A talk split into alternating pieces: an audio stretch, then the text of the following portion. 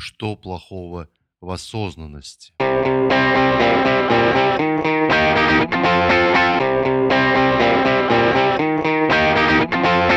Когда человека обвиняют, например, на суде, ему говорят, а ты осознал свою вину?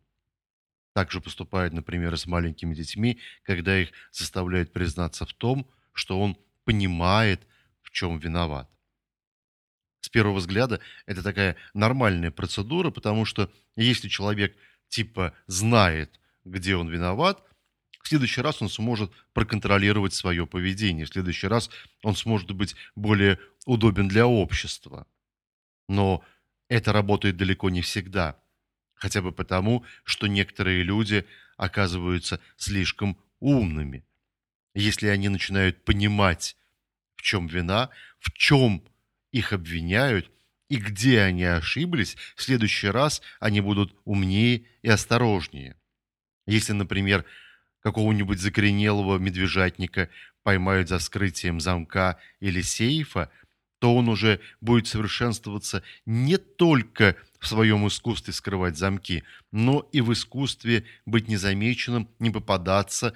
Конечно, он признается в том, что он осознал, понял вину, согласился, но однако при этом задним умом или своим высшим сознанием будет думать о том, как в следующий раз не попасться, не попасться, по крайней мере, глупо.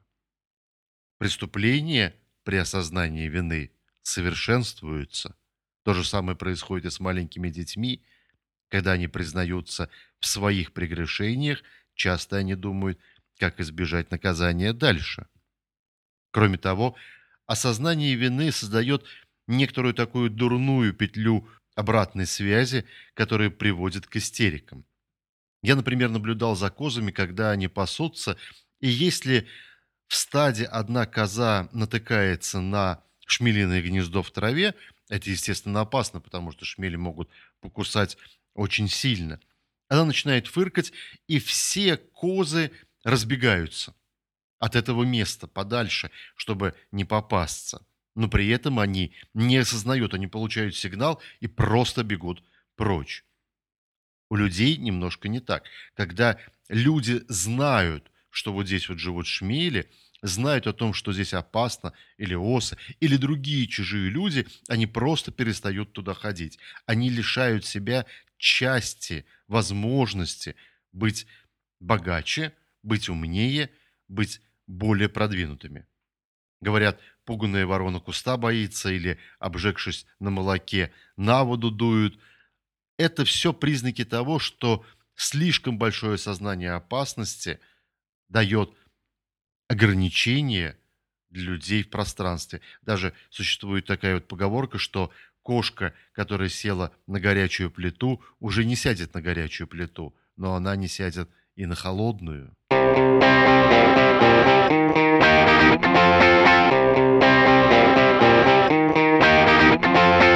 Больше подкастов по тегу под настроение.